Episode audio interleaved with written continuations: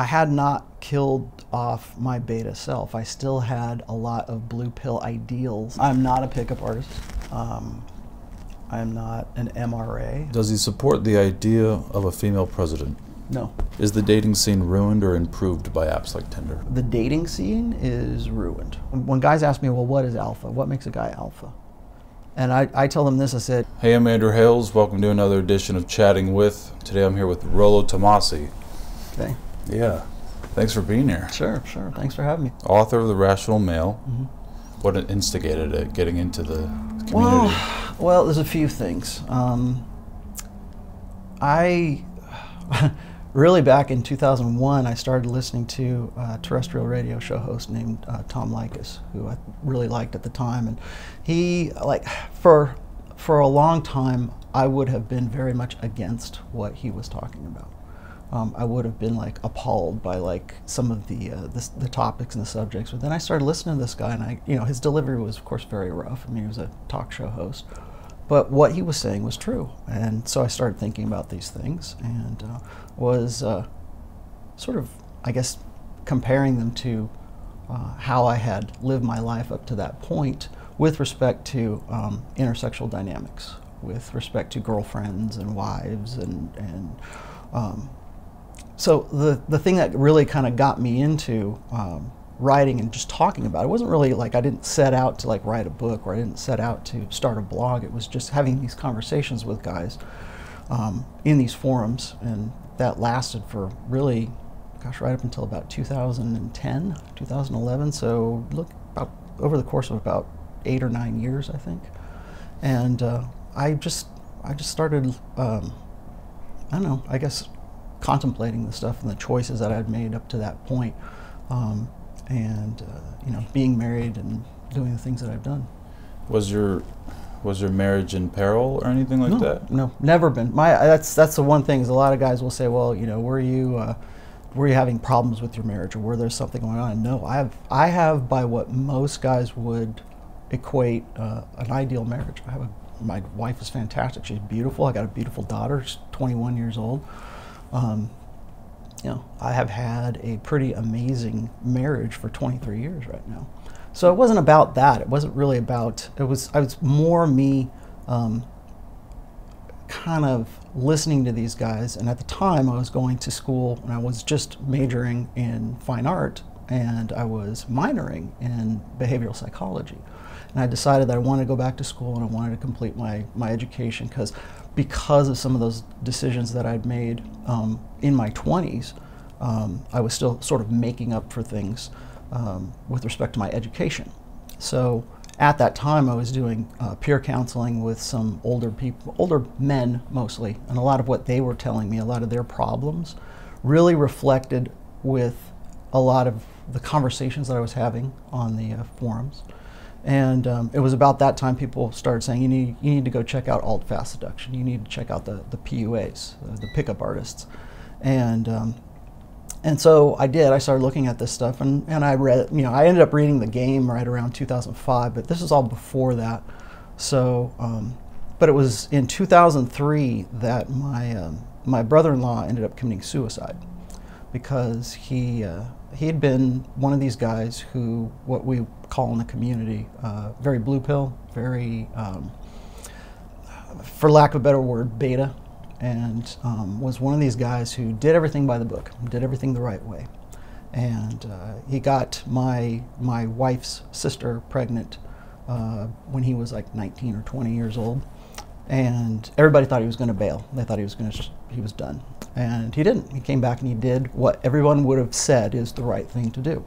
And so he did. He married married her. They had a kid. They had another kid after that. And the guy pretty much lived his life um, to facilitate his children and his wife and everything. And, and uh, my my sister-in-law, still very gorgeous woman, um, really kind of married out of his league, I would say.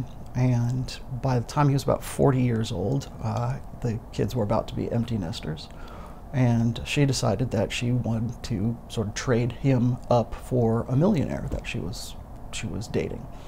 And it was at that point that, you know, he's very kind of a, a stoic kind of guy. He, was, he wasn't really emotionally available, but you didn't really think that anything was wrong with him. And then in 2003, he decided to hang himself. And without any, you know, fanfare, without any, you know, really giving off any signs. Nobody really cared if he was okay or he wasn't okay. And so it was at that point that I kind of decided that I wanted to um, at least write something about this or have the conversations because it wasn't so much the fact that he had um, he had committed suicide, but all of the things that happened in the wake of it and how people dealt with it and how she dealt with it and how people who had no idea who these two people were. Um, if i was trying to talk to you know a friend at work or, or whoever um, it was interesting to see how women would take her side and men would just sort of shake their heads or they'd say it's either his fault or um, you know that's a damn shame kind of thing. And it was at that point that i, I wanted to dig in deeper to intersexual dynamics and I wanted to um, understand like what it was guys were going through because he was one of two guys that I knew who killed themselves because they were um, breaking up with their girlfriends or they were uh, what we call one-itis. They had, they had they believed in what we call the soulmate myth and I'm sure you probably read that part in my book. And what the soulmate myth is is it tells men and women, but now mostly men, that there's only one one person for them. There's only it's like the scarcity mentality. There's only one person out there in the in the great beyond that is your perfect fit, and um, a lot of guys um, who most guys are blue pill, most guys are betas, and they believe this. And it's a scarcity mentality, and as a result, when they're told, you know, uh, or when they start saying things like, I can't live without her, I can't live without her, sometimes they literally mean, I can't live without her.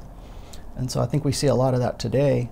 Um, whenever I see like a, a story about, um, you know, a murder suicide or a guy who offed himself or something, it's what we call zeroed out. The guys get to the point where they have built up this life and built up a, um, uh, just sort of their, their lifestyle and their life around their wife or around whatever around their family and in you know just the way things are today when that rug is pulled out from under them they have two choices they can either rebuild their lives or they can kill themselves. Or they can just completely erase themselves. And most guys don't know what to do at that point because their soul we, we talk about how women are sold a bill of goods and you know that how they can have everything. But i think we sell men a bill of goods as well.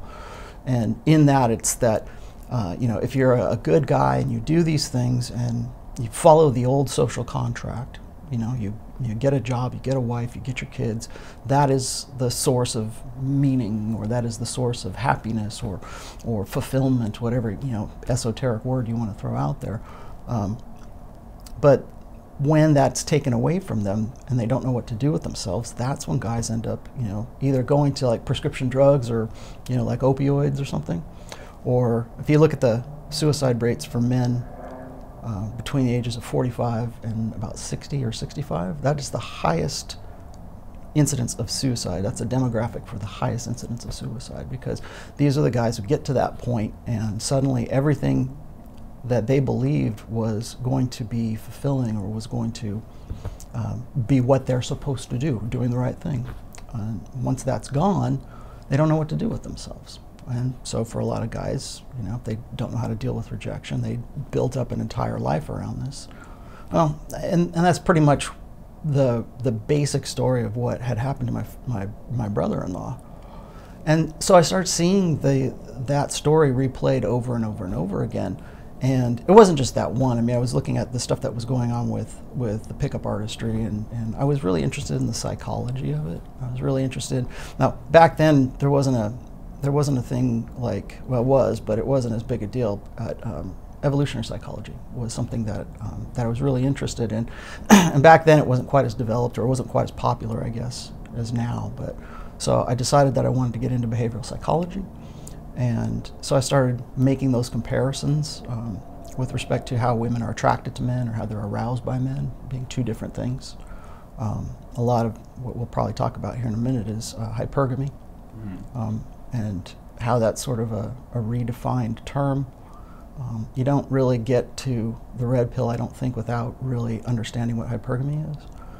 Um, and just how women have a dualistic nature with respect to their sexual strategies. So there's a guy who's the hot guy that they want to have sex with and short-term breeding imperatives, and then there's the guy who's you know the good dad versus the good cat, and there's the guy that's the the good provider, the guy who's going to be a good father, the parentally invested guy, and so there's kind of like this. I, mean, I don't know if you've ever heard of the Madonna whore complex for men.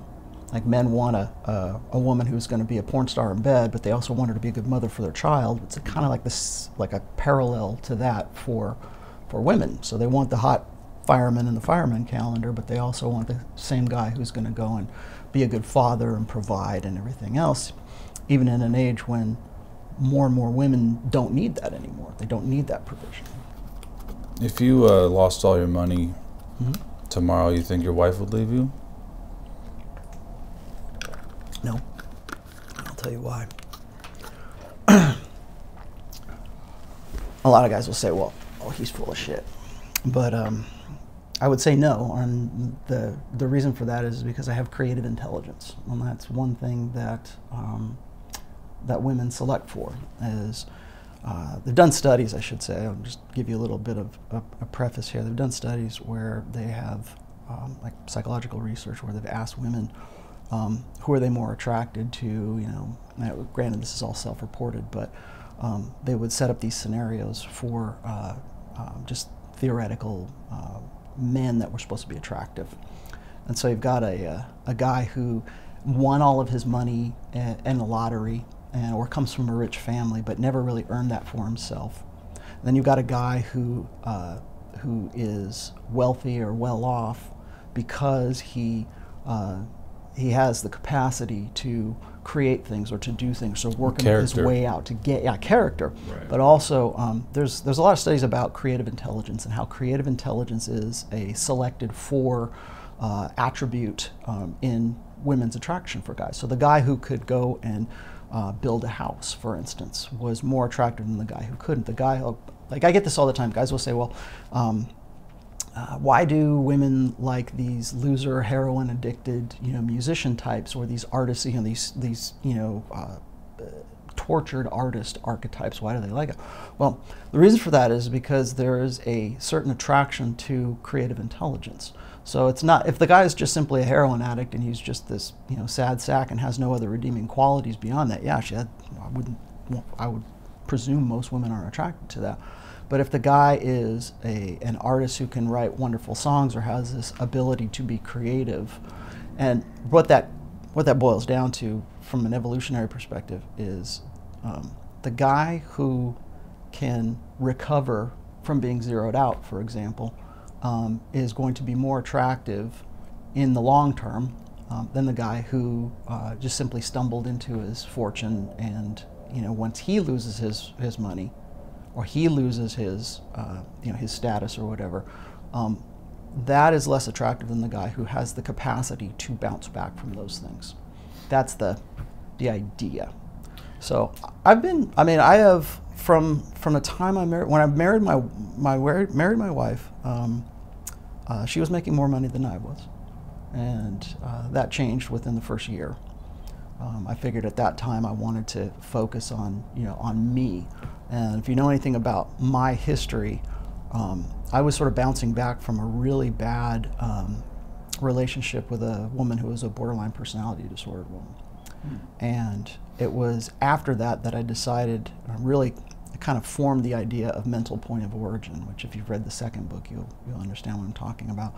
But it's, uh, it, it was time that I focused on myself and I threw away a lot of the old ideas that um, that I dealt with for a very long time. Um, and those old ideas were I've got to support a woman. I've got to, I've got to be the guy who's going to be uh, uh, supportive. I've got to be the guy who's going, I have to be less so the woman can become more.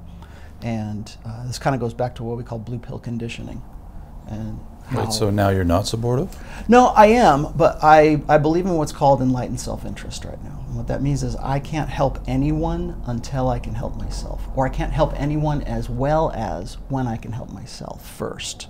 So, like a lot of guys will get this. They'll say, "Well, do you mean just be a selfish prick?" You know, just and I'm like, "No, that's not what I mean. What I mean is you have to be the first thing that you think about whenever you're making an important decision, or really any decision. When you, I'll give you an example. Um, a lot of guys, a lot of young guys that I, I talk with, uh, they share the same problem, and it is that they get with a girl in their earlier years, in their formative years, like maybe uh, their sophomore or their senior year of high school. And they want to do everything they can possibly do to maintain that relationship with the one girl who's their one itis, right? Their one, their one soulmate. And they do everything they can possibly do to, to maintain that relationship up to and including changing the decisions that they had for themselves about their own ambitions, about the things that they wanted to do. And the if you read the, the, the third book, I talk about this quite a bit, is um, what most guys do is they are brought up in a social order that teaches them to be uh, a to be useful, to be uh, to be I don't like servile, but be a utility to women, and um, so as a, as a consequence of that, you see these guys who will get into relationships and they'll change their major so they can go and be at the same college as their girlfriend, or they'll uh, turn down a job or some kind of opportunities um, in order to facilitate a relationship because they believe that that is their highest goal, that is their highest calling. And the reason that they do that is because their mental point of origin is not themselves; it is the woman that they're with whether it's their, their mother or their or womankind. I'm, i use the term the feminine imperative as sort of a catch-all for just womankind, and uh, in doing so, um, guys will put off their own ambition. They'll put off themselves to the point where, when they're faced with an important decision, the first thing that jumps into their head is not themselves or how things will affect them, but how it will affect their relationship or how it will affect um, their their potential relationships even with women. Even if the guy doesn't have a girlfriend, how is that de- how is that decision going to help him solve his reproductive problems? And so when I stopped thinking about that, when I started putting myself first and I started making myself my my own primary interest, that's when I suddenly I, I find out that I'm doing a whole lot better when I'm not thinking about women, when I'm not thinking about uh, how will this affect, like I want to do what I want to do, and this is how I think I can be successful, and this is how I think I can be the best version of myself. And that's when I came to the conclusion that it, um, women should only ever be a complement to a man's life and never the focus of it. Because once a woman becomes, women don't even want you to be the focus of their lives. But once that happens, then you are you can't say no to that. You, a lot of guys get into relationships right now where they can't say no because of either legalities or their family situation or they've got kids or you know, whatever. They get to the point where they cannot say no about things. And I think a lot of that stems from guys not making themselves the first thing that jumps into their head when they're faced with a decision. So that's why I, I, came up with the term mental point of origin. So I'm sure you probably heard like um, like Tony Robbins or some of these guys who are what we call success porn guys. These are guys who are um, saying, you know, you got to put yourself first. You got to be, you got to be number one. You got to be the prince, the prince. You got to be the prize. Those kinds of things, and all of that is really good motivational speaking, but it doesn't solve the problem that you need to internalize the idea that when you are faced with a decision, that you reflexively think of yourself. This is what I call internalizing the red pill. It has to be something that's a, ref, that, a that becomes a part of your personality. And I don't think uh, I don't think a lot of guys really understand that because I think it's it's easier to say, well, you mean just be an asshole, right? Because we talk about this all the time. Is that um, like chicks dig jerks, right? Ch- uh, you know, chicks dig guys who are are are full of themselves, or they're they're self-important, or they're arrogant, or whatever, and women respond to that, and they do. But why did they respond to that? That's what I wanted to know. You want to know why I got all into this? It was because I wasn't satisfied with just chicks dig jerks. I want to know why chicks dig jerks. I want to know what the what the mechanics are. It's not enough that the car runs. I got to open up the hood and find out how the car, you know, how do I what does the engine look like? How do I rebuild the engine kind of thing. So All right, so this borderline personality girl, mm-hmm. she break your heart? Um no, but by the time I was out of that, it wasn't uh, it wasn't an issue of heartbreak so much as it was an issue of survival at that point. Hmm. Um, yeah, in a, in a way, but it wasn't like now. You know, hindsight being 2020, we're talking about like 25 years ago when this happened, Yeah. close to it. Um, it wasn't long were so you together? much. I was with her for four years Okay. and you, want to talk about a guy like this is the thing is a lot of guys will say well you know Rollo's always made the right decisions or he's alpha or he was uh, like I don't made call, plenty don't, mistakes, don't yeah. call me an alpha I, the only reason I have three books right now is because I did everything the wrong way Huh. because I learned from the things that I, I did like when I was in high school I was very much a stereotypical you know beta nerd kind of kid and then I was so interested in music and, and metal, and I was living in you know uh, Los Angeles and the Hollywood metal scene that was going on in the late '80s. That I, how could I not get into it, right? And I learned a form of game, although we didn't call it that um, back then.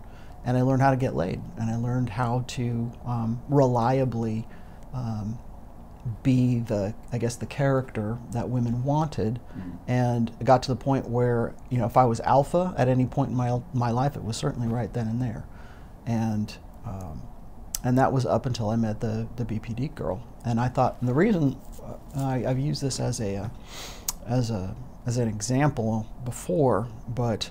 Um, I had not killed off my beta self. I still had a lot of blue pill ideals and idealism in my head. And when I got with her, she was easily the hottest girl I was getting with. And I've gotten with some really hot girls back then. And so I, I stuck it out with her because she was so, she, she fit my ideal. She fit the archetype, right? She mm-hmm. blonde, skinny, you know, gorgeous girl, fun. That's the thing about borderline personality disorder girls. Crazy in bed and crazy out of bed. So, um, so yeah, I I, uh, uh, I got involved with her right around when I was about 23 or 24 years old, and because I still had those blue pill ideals, I thought, oh man, this is awesome. I'll never get as hot a chick as this girl now. This is like the apex of all the girls that I could get. And of course, I was getting with other girls at the same time. So I got into it with her, and she really just did a psychological number on me. And um, She kind I of uh, she kind of put you in her frame. Oh, definitely. I well, she didn't. I I willingly went into her frame Yeah. because I was I was still very much blue You just I still yeah, you just the know you just fell for her. I did, um, but it's it's more than just falling. It was it was a a confirmation, I think, of all those ideals. Like now I found the hot girl. Now I found the one that the one, right? Yeah. And now I fit. Now she she's so great in bed, but she's kind of crazy. And then over the course of four years, all the dreams and all the ambitions that I had ha- ever had for myself just systematically disappeared. Now, oh, she's going to this college, I'll go to this college. She's going over here, she's going to work here, I'll find a way to get a job over there. I'll find a way to follow her around. And so I'd gone from being very blue pill to being very alpha to being very blue pill once again and being very, very beta. And it, it, you know, I'd never gotten into fights with a girl before. I'd never had a girl dig her nails into my, you know, my, my forearms before. I never got into anything like that.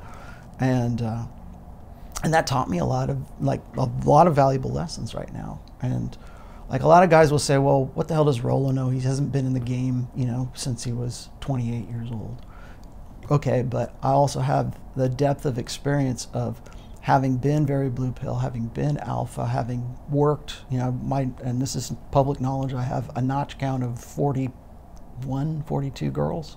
And this is back when there was no pickup artist or there was no pua back in the you know late 80s and early 90s and uh, and so I got I went through that stage. I went through uh, the stage of dealing with a borderline personality disordered woman um, and I'll tell you what's interesting is like I didn't even realize that she was BPD until I got into psychology and I didn't know what a BPD was. And then I read it in the uh, the DSM the Diagnostic and Statistical Manual for, for Psychology. And I started I, I said there's a name for that? And I started reading it and I literally got cold chills when I read the description of this because I'm going holy crap. That's really intertwined with narcissism, right? yeah but there's a difference though. Um, all women are solipsistic. Narcissism is a different thing. And uh, if you've read the, I think it's a, the third book, third book I get into uh, solipsism. Um, solipsism is an idea that women, um, well, evolution selected for women who are more self-important and self-concerned um, than anything else that goes on around them. Okay, narcissism, yes. Are there narcissistic women? Sure, but there's a difference between solipsism. That's why I use the word solipsism rather than narcissism. Um, solipsism is a uh, really kind of a, a survival um, trait for women's psychology. So women who are more self-concerned with their own survival and more self-concerned with the survival of their offspring were more likely to, to survive to the next generation. So it's this uh, the idea that um, that the world sort of goes on around women and women just sort of take it in as it goes because they have to um, at least in our evolutionary past, they had to do that in order to survive. Narcissism is a little bit different in that it's it's sort of um, it's kind of like solipsism, but fueled by uh, outside influences. Like, well, it's easy to say, well, women are you know women are on social media right now; they're all narcissists, right? Or it's all about the likes, and that's another thing is that there is an innate aspect of women's uh, psychology that predisposes them to things like social media. Why? Because they're innately solipsistic. Well, I think, uh, you know, a naturally good looking person, mm-hmm. guy or girl, will over time, like with so much affirmation mm-hmm. from everyone, will become narcissistic right. naturally. Right. Well, I in, in the first book, if you read the, the um, there's a chapter there on attention and why in, attention is what I call the is the coin of the realm for uh, women is the coin of the realm in girl world in that attention is how women form uh, dominance hierarchies, or I shouldn't say dominance, but how they uh, form uh, sort of a pecking order within the in their collective. Um, from female psychology is really built around um, uh, collectivism, or like I don't say socialism, but also like uh, an interdependence. We, we can talk about how women uh, have better social networks, even if they don't, if, if they're not on their phone, they still have a group of girls, a group of friends. It's it's the collective that's important. So if you look at like little girls when they're like five or six years old, the worst thing in the world for them is to be kicked out of that sort of what they call the peer clutch. And if they're ostracized from that, that's like I won't I won't be your friend anymore. That's like really heavy shit for uh, for little girls. And so, and why is that? Well, because that that peer group is what well, in our evolutionary past, women were the gatherers, men were the hunters. So women had to form, uh, had, had to have a better. Um, a, a, a, better capacity, I guess, to form social networks amongst themselves because they had to rely on each other for their own survival um, they had to rely on uh, each other for nurturing the children. They had to rely on one another. That's what, one of the reasons, this is theoretical here. Um, one of the reasons why I believe that women have larger social networks is because of that evolutionary past um, where they had to be able to talk with one another. Um, if you've studied anything by uh, Dr. Steven Pinker, he talks about how women are more interested in people and men are more interested in things. And I think really a lot of that stems from uh, survival issues when we were in our hunter gatherer days. And so women had to form alliances with one another, and that's why they tended to be more uh, collectivist, whereas men were um, more about dominance hierarchies who can compete, who can be. Um, who can who, who's the leader who's the one who who does the best work there's a there's research where they've done um, they've given resources to a group of women and to groups of men. So it might be money or it might be food or something, and they, they say, okay, you've got this amount of resources, we want you to distribute this among your groups. Men tend to take those resources and they, they distribute them by merit. So if Joe did a better job than, than Frank, here you get a little extra, and you get a little extra. You're not as good as him, but you get this, and it's, it's based on like what your contributions are to whatever it was that they're working. Whereas for women, women tend to be as even as possible. They'll say, okay, you get one, and you get one, and you get one, and you get one, and that way we all survive together in a collective rather than this is based on like how much of a badass you are. right? So there's a merit based psychology for men in dominance hierarchies, and there's a sort of a collectivist nature for women. And as a result of as a result of this, women are have a better um, better better capacity for communication than men do. Is it all scientific? I feel like uh, anything to do with love is Mm. bullshit to you. No, no. I, I that's funny you should say that because I um, I'm working on a I'm working on a fourth book right now about religion and how religion fits into sort of what we call red pill awareness. And um, so is love bullshit? Well, Ed, that man, you're, this, this is a good question because, well, because if you, I've written so much about love because obviously you don't get into doing this kind of stuff without talking about Yeah, that. yeah. Um, from a strictly scientific p- point of view, um, love is just a series of chemical reactions that are meant to facilitate a man and a woman getting together and ensuring the survival of their offspring. Um, because human beings have big heads. Why is that? Okay, well, because we have such intelligence, we, because we have such big heads, it requires women to be um, to uh, I, I don't know if we want to get into that, but it requires women to be the weaker sex so that uh, we can nurture those children with the big heads to be um, to to survive into the next generation because human beings rely on their intelligence. So, but if you look at like say uh, a baby human and you look at like a baby horse, like a pony, that horse can run and be self-sufficient inside of like a day, right? It can be um, the, the, because that horse is is what it is. Um, there's a lot of other animals like that too, where where yeah, you've got to put more energy and effort into the survival of your offspring. Well, for human beings, that requires a long time. I mean, think how long it takes for a child to reach self-sufficiency. So, what what happens is you've got to have a, an invested father and an invested mother in the survival of that that kid. And so, well, what would facilitate that? Well, we've got to have men who are willing to protect the women because women can't protect themselves when they have a, a child, when they have that, that offspring. They're, they're weaker, they're not as, you know, physically not as strong.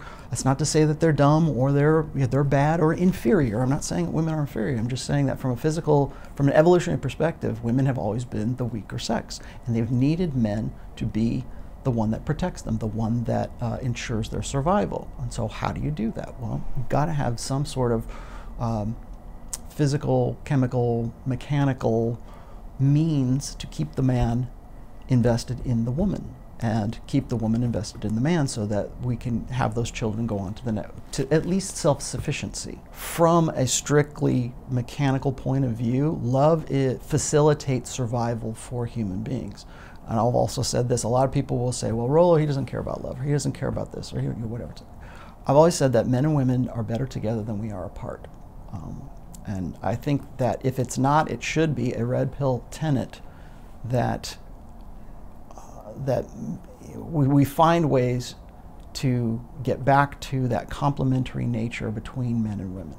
If you go and you look at the, even from a physical standpoint, if you look at the brain scans of men and you look at the brain scans of women, men and women are different. Okay, physically we're different, chemically we're different, psychologically we're different. I think that's one of the biggest crimes that's been perpetrated on, you know, this generation and really since the sexual revolution is that men and women are the same, that we're, we're blank slate equals. Wait, what? Wouldn't you say there's a spectrum though? Like there's butch girls and there's feminine guys. Yeah, uh, there there is a that yes, but is okay. But does that have to do with their biology, or does that have to do with the way that they were acculturated, or the way that they're? Is that a behavioral thing, or is that a a, uh, I- mechanical thing? Is that a biological thing? That's where we go with that. And so when I, if you if you haven't read the book, uh, it's a really great book. It's called uh, The Blank Slate by Dr. Steven Pinker. It's the denial of human, the modern denial of uh, human nature is what it is.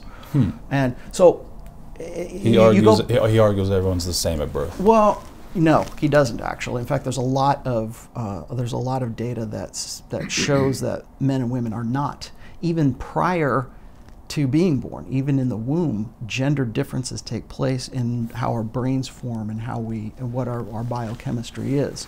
So, when you look at um, when you look at brain scan, like I was just saying, that when, there are certain things that women do better than men, and there are certain things that men do better than women. That's one of the reasons why I don't believe in equality, because right now equality is is presumed to happen in a vacuum. It's a, it's presumed that like if I say, well, um, I'm a, a woman can give birth and a man can't give birth. Well, if that's the challenge, if that's the test, then we're unequal, because she can do that and I can't. So there's certain things like when we talk about, well, we need, we need more gender parity, we need more gender equality. And what I say is that we need, if, you, if that's where you want to go with it, you have to take into account the natural, biological, evolved differences between men and women.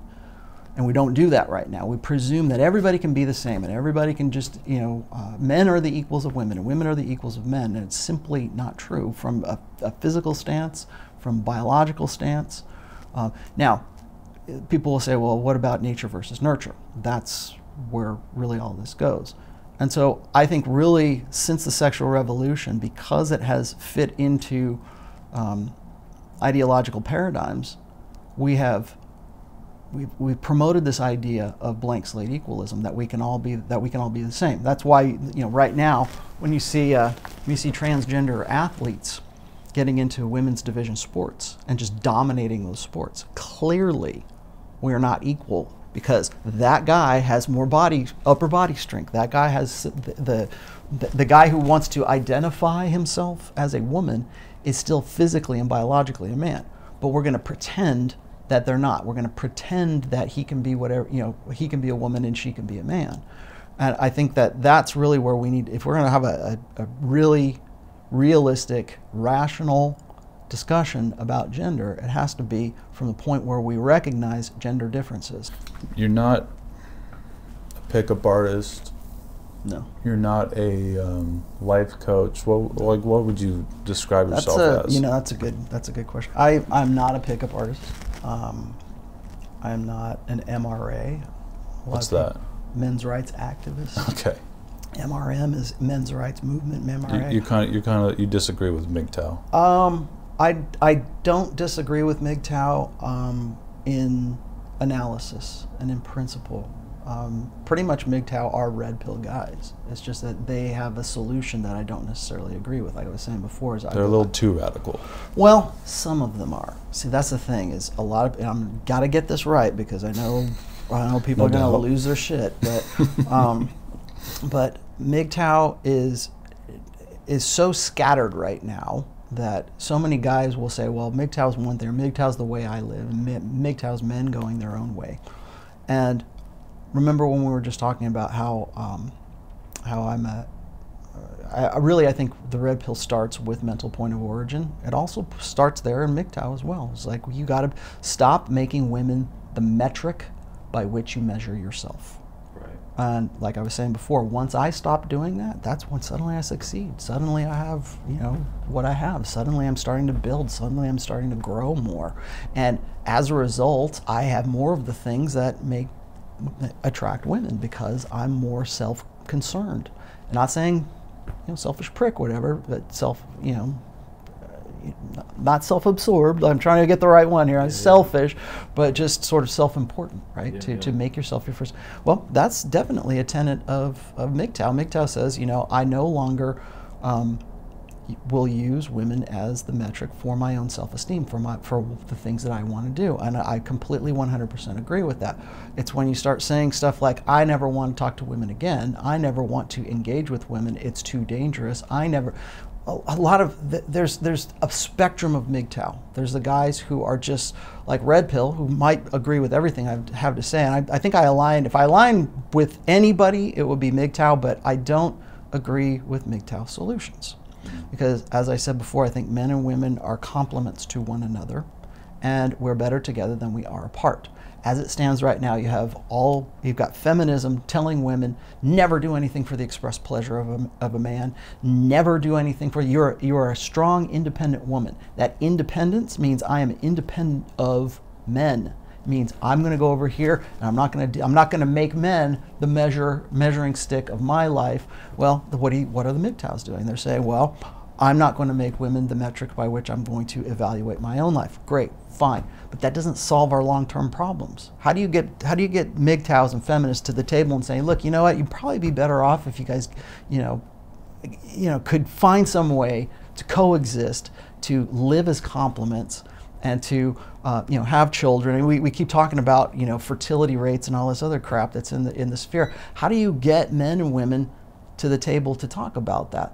And right now, I think honestly, I don't think I don't think it's a MGTOW problem. I think it's a feminist problem because it's getting women to come to, to, to, basically humble themselves and to say, hey, look, you know, maybe some of the stuff that you're talking about is actually correct.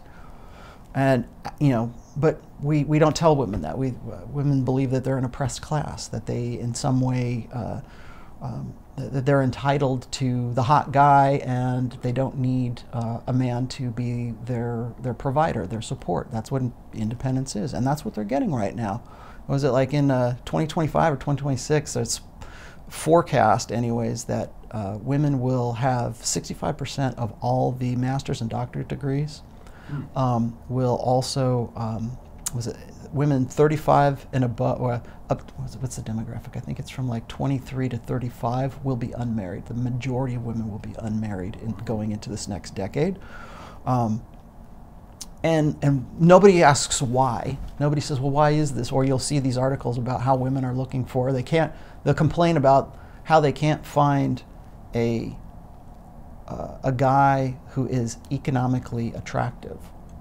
And we wonder why when women are you know have the majority of the of the degrees they're making more money. Was it a more than it'll be 55 or 50 or 55 percent of um, women will be the breadwinners of their household by 2030 wow. And okay nobody's asking why. Nobody's saying well it must be there well it must be because women are, are badasses and guys are just dropping the ball no there's a lot more that's going on with that um, so with respect to MGTOW, um, I'm not. I don't. I don't identify as a MGTOW. I understand what they have to say. I just don't agree with their solutions. When I look at the red pill, I look at it as a praxology, and so it's it's kind of like uh, my my friend Rian Stone's called it the Chilton Manual of Intersexual Dynamics. It's it's understanding how the mechanics work.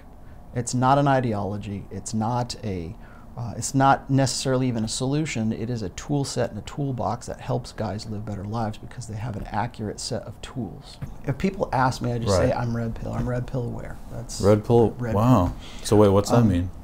Well, I'm just I'm the guy at the cocktail party. Yeah. Yeah. Okay. Well, like people ask me this all the time. Like, what's the difference between blue pill and red pill? Red pill was actually something that happened, or that I the the term came up right around 2002, 2003 when I was on I was a, a moderator on the SoSuave boards. And we we used to start. It was never even called red pill. It was called the matrix. Like we would say, like if you believe in like the old social contract, or if you were, we didn't really call it beta. We used to call them AFCs, average frustrated chumps. Now, of course, we've refined things since then. It's been almost 20 years now. Mm-hmm. Um, but but so if you were an AFC, what that meant was that you believed in a set of ideals that modern mainstream culture, uh, feminized culture, has been teaching men and women. Um, really since the sexual revolution. And so when we when I when I make reference to blue pill, I mean guys who sort of believe in the Disney um, uh, fantasy of like what I was saying. Like remember I told you about my uh, my brother-in-law. You believe definitely in all of that. Like you do you do these things, and this is what you get out of life. And this is this is the rule book that we're playing by. And so if I play by the rules, then I'm going to get rewarded for doing the things that that that society says that I, I should have, or that my mom said, or that Disney said, or that the girls that I ask said. You know, what do you want from a man? Okay, fine, I'll be that guy. Guys are deductive problem solvers, and so we'll, we'll go along with whatever the instruction manual tells us. Well, if that instruction manual is false, then you've got to either figure it out on your own or you've got to find a better instruction manual for how to build your life or whatever whatever it is that you're going to do. So we start calling that like guys who are locked into the matrix and then of course we you know came upon the red pill analogy.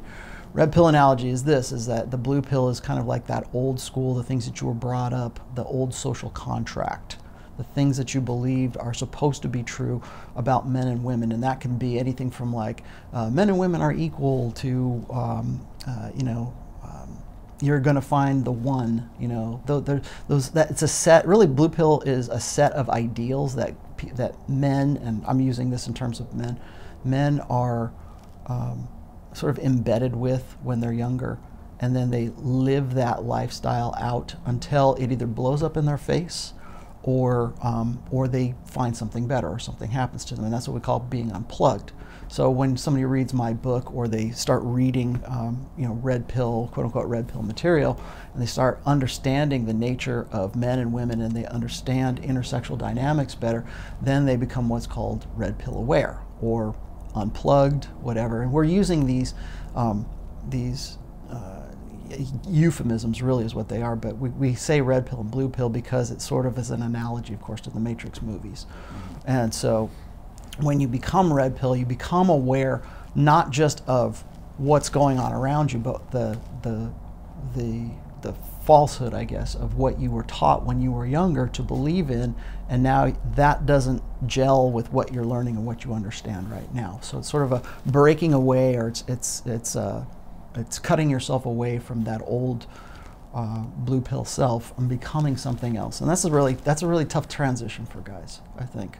Yeah. So in in a nutshell, really blue pill is your the the old idealism that you were taught from a very early age and red pill would be sort of cutting yourself away from that and understanding how the game and how the how the old social contract is false and how the, this new social contract is really what's going on and how can you better adapt and play the game better in this new social contract.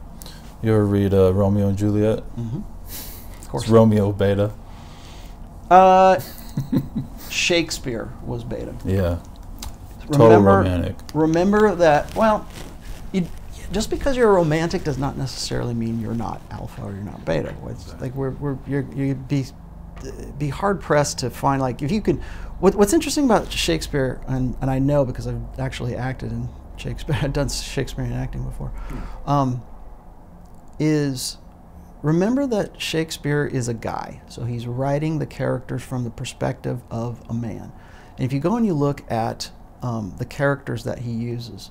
Particular, a really great, uh, really great uh, well, play, epic play is Macbeth. If you look at Macbeth and you look at the dynamic between Lady Macbeth and and Macbeth, mm-hmm. um, and you see that going back and forth, there is a dynamic that he under, he certainly understood intersexual dynamics. I think we almost had a better grasp of intersexual dynamics prior to the sexual revolution and all this nonsense with a blank slate, right? Prior to the quote unquote enlightenment, right?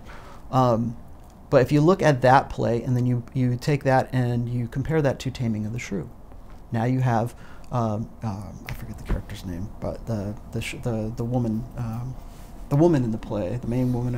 I, I, I, am sorry, I'm blocking on I only all saw these. ten things I hate about you. Yeah. Mm-hmm. yeah. So, but if you look at that and you look at Taming of the Shrew, um, the, there is a dynamic of an alpha male and a, a shrew that needs to be sort of tamed. So she needs to sort of un- understand. Uh, she, she's kind of like a filly. She has to be broken by the alpha male who she really wants to get with, but he has to be the one to to play the game with her and play with her. I don't know if you understand what I'm saying there. So, but what you know was was Romeo a a, a beta probably because he killed himself, killed himself for love. Right. Yeah killed himself because uh, he couldn't live without her. And then, of course, what does she do? Well, he, you know, and she kills herself as well. Please ask Rollo which characters in pop culture or people in public s- sphere can potentially be role models for men today. Oh, that's a good one. Um, 007? No. No, not now. I'm afraid not. Um, mm. That's a problem. It, I would be really hard pressed to find a a character in pop culture that I would say even represents conventional masculinity, not not even old school stuff. Like if you go and you look at like, I just saw Star Wars. King Leonidas. Okay, but that's a, a good one, right? Leonidas is oh, yeah, but uh, that that's really kind of over the top almost. People say hyper hyper masculinity. Yeah, okay, but remember that's that's a cartoon character right now.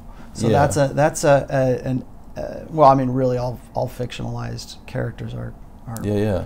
are like that. But um, you'd be hard pressed to find a, a, a, Han Solo anymore or a Captain Kirk, like those old school um, characters because they're they're it's not that they're unpopular it's just that we don't know how to write them anymore we don't know how to um, we don't know how to write a, a, Captain Kirk anymore and if we did um, I, I've, I've told guys this all the time if you want to be if you really want to write the next big movie or the next big thing or the next big pop culture phenomenon go against the flow go against the social justice flow, go against the, uh, the feminism flow. Um, write a character, write a, that, or write a movie that's based on characters that um, adhere to the old school conventional masculinity. The, the, the guy who's, uh, uh, you know, the, the guy who is the uh, Odysseus. You, you need that guy, the guy who is the um, the old school archetypes of masculinity, because you won't find that in anything. And, and people will say, well, what about these? What about these? Uh, these characters that are, um, you know, super masculine guys, or what about superheroes and things like that? Even in those movies right now, you can see the influence of, of where our gender consciousness is right now. Um, I like when you said uh, 007, the first thing I thought was, um, yeah, that character is great. The way we portray that character right now, I, I, I, I couldn't I couldn't say yes because we've been talking about uh, putting like a woman in that role. Like, isn't it time we had a female 007 right now? Um, mm. and it that's remember what I was talking about blank slate the, the blank slate being so endemic right now is that we believe that men and women are equal to the point where a woman could fulfill the same role as 007. How a woman could fulfill the role of uh, what the, the like what was it the female Ghostbusters was it was a flop. Um, well, the, hold on, hold on. What's wrong with the woman being 007?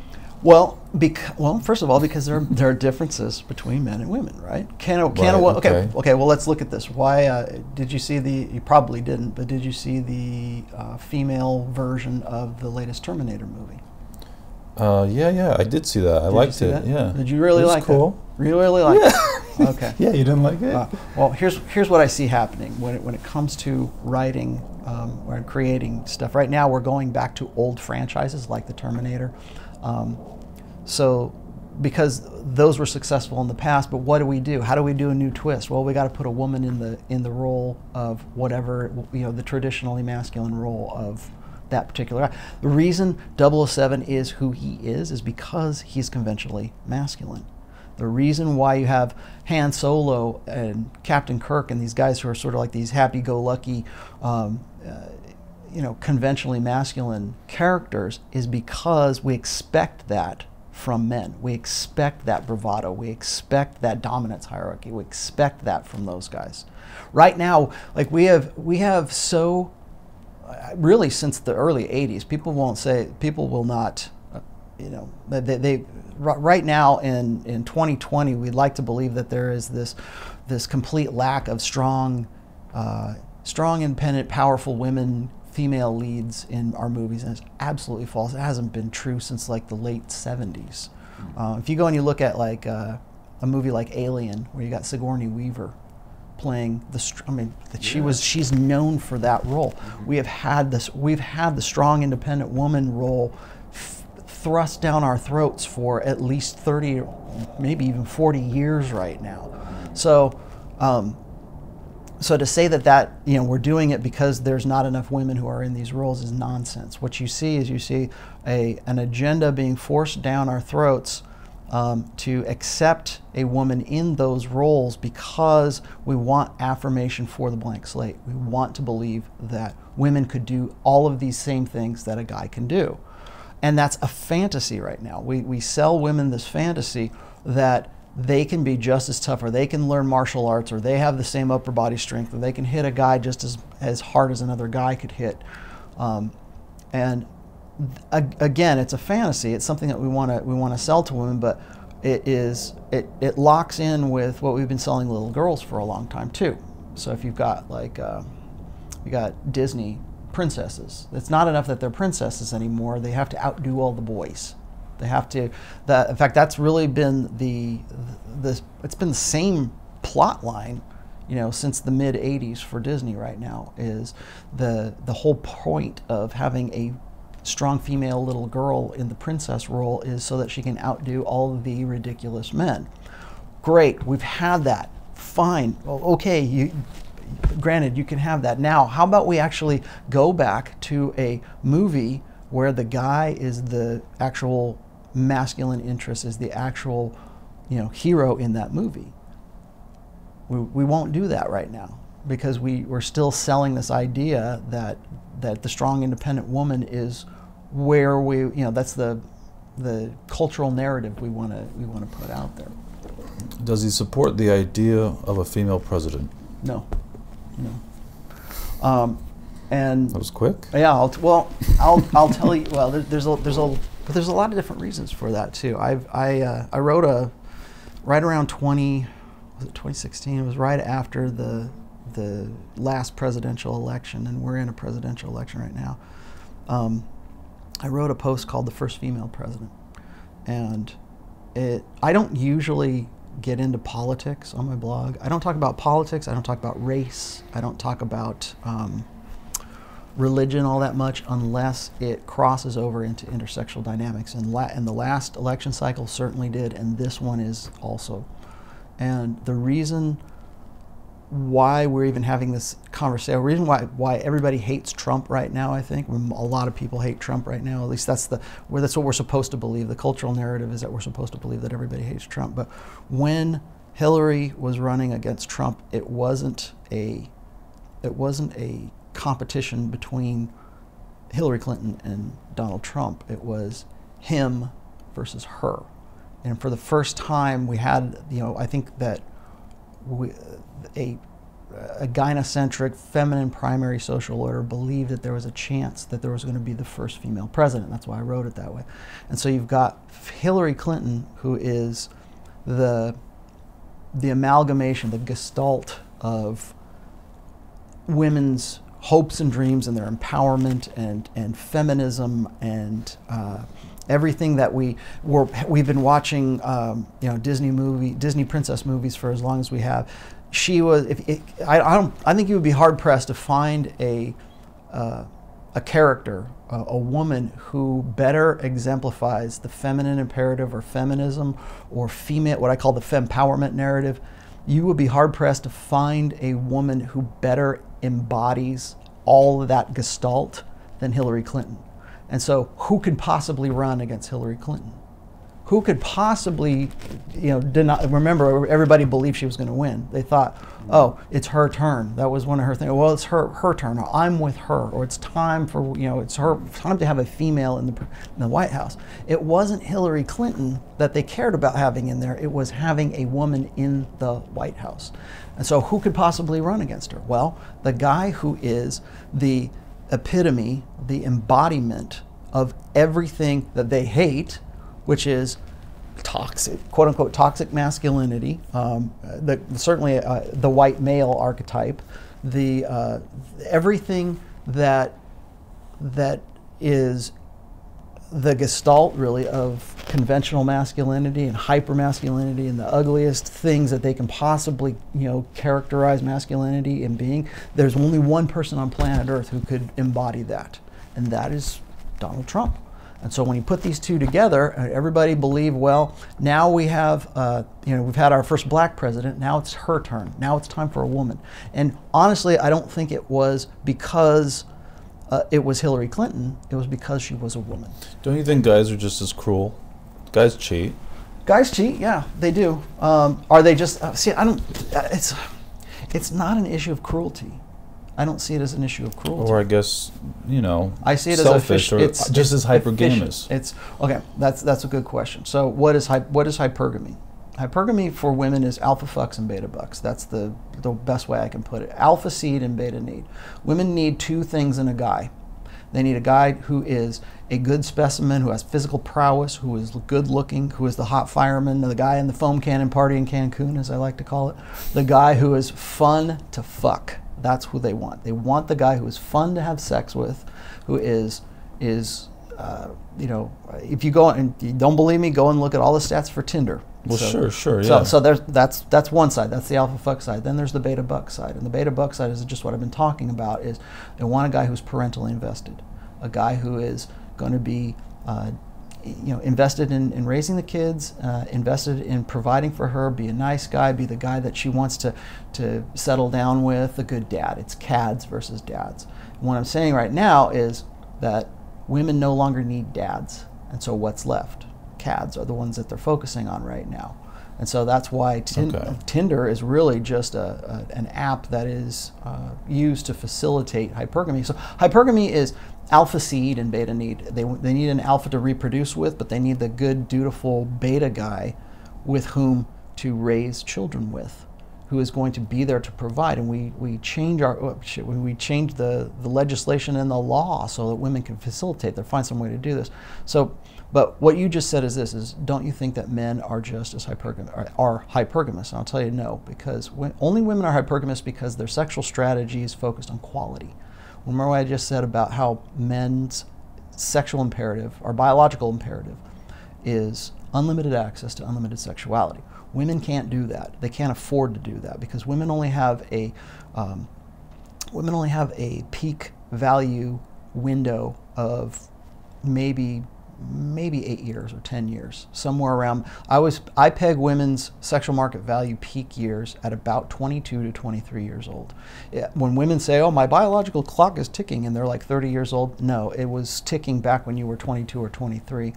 Um, and so, what happens is women's mating strategies focus on quality, not on quantity. They're not looking for like a bunch of guys to, because they can only have one baby at a time. Men, with every ejaculation, we can potentially father thousands of thousands of children. So that is reflected in men and women's sexual strategies.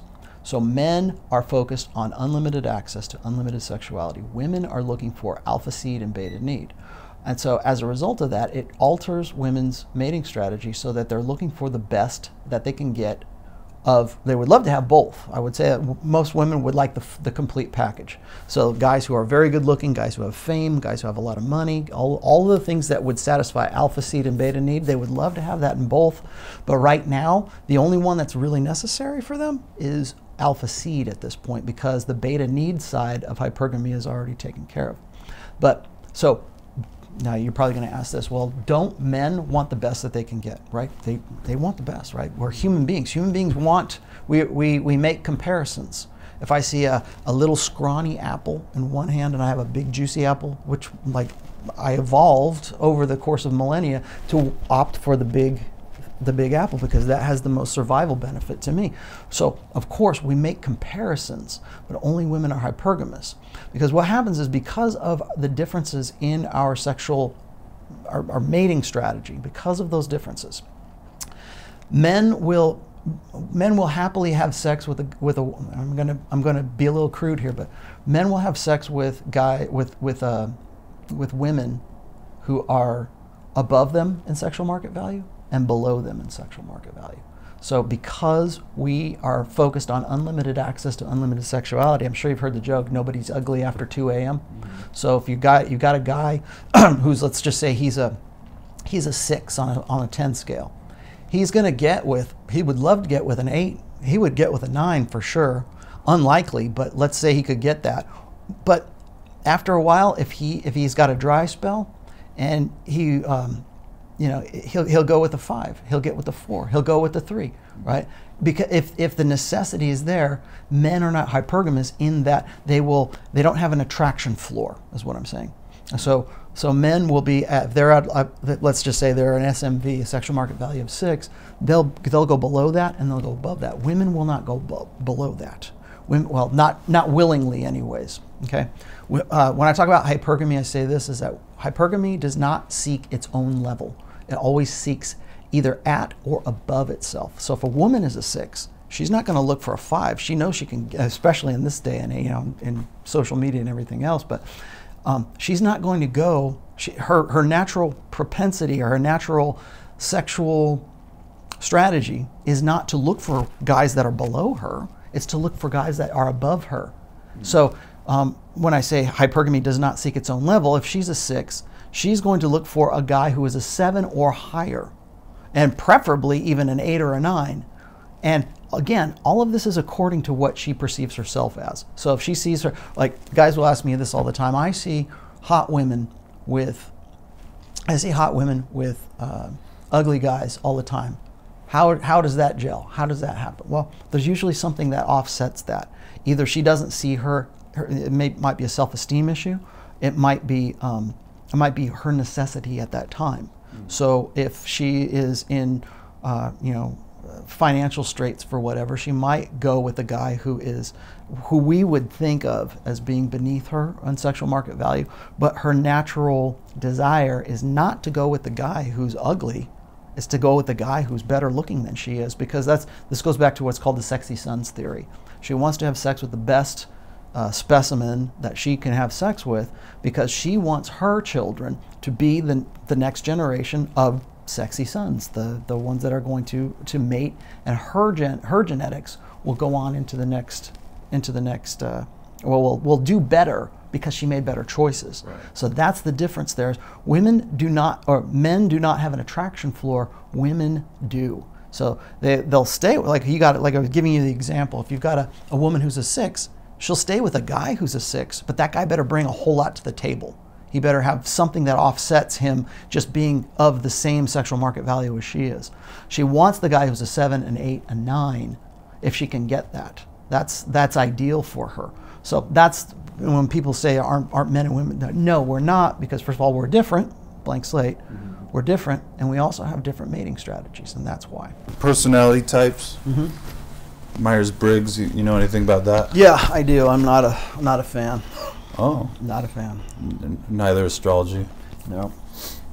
Um, here's here's why. Do you know what you are, Myers Briggs? No, I don't. I don't, I don't really even care, honestly. Okay.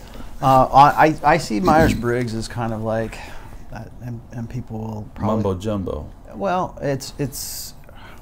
I think it's time that we move past things like uh, Carl Jung, and I know people will lose their shit when I say that, but um, Carl Jung did he have some contributions to psychology? Yes, he did. Um, nobody, no psychologist worth their salt actually uses Myers Briggs for anything other than just like you know astrology or anything.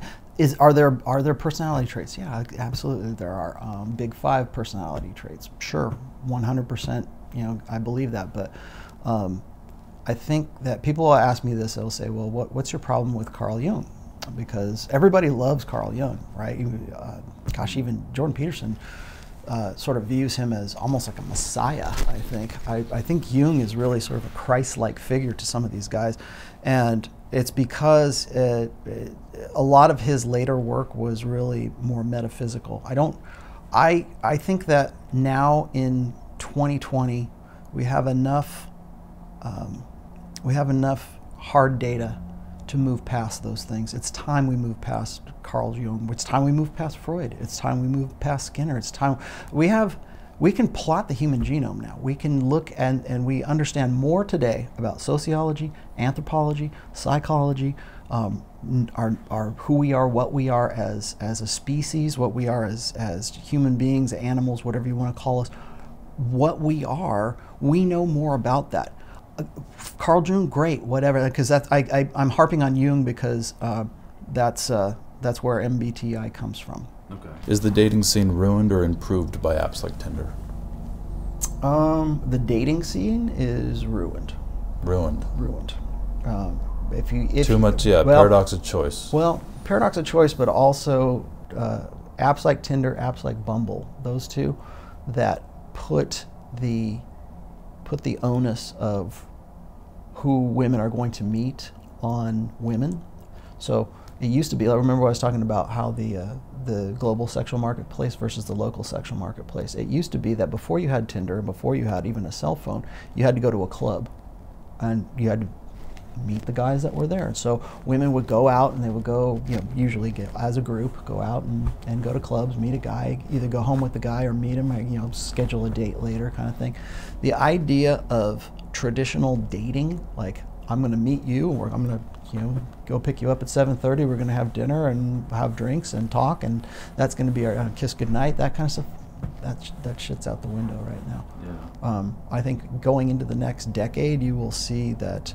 Um, was it ruined by Tinder? Mm, no, maybe, but more so because of the globalizing sexual marketplace. Those same girls don't have to go down to a club to meet a guy anymore. They can go, oh, he's hot, he's hot, he's not, he's not, he's Yeah, not. on the same token, guys can do that too. They can, but the thing is, is they are at a greater disadvantage um, than women are in that. So in Bumble, they aren't because in Bumble, it is only women that are choosing the guys who happen to put themselves on there.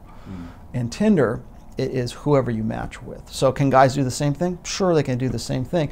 There are more. Actually, I, I think statistically, there are more guys on Match.com and online dating kind of things. There's more men that are out there, but the women who are there are spoiled for choice. So can a, can a guy who's a really hot guy go on and find a girl on Tinder? Sure, it happens all the time.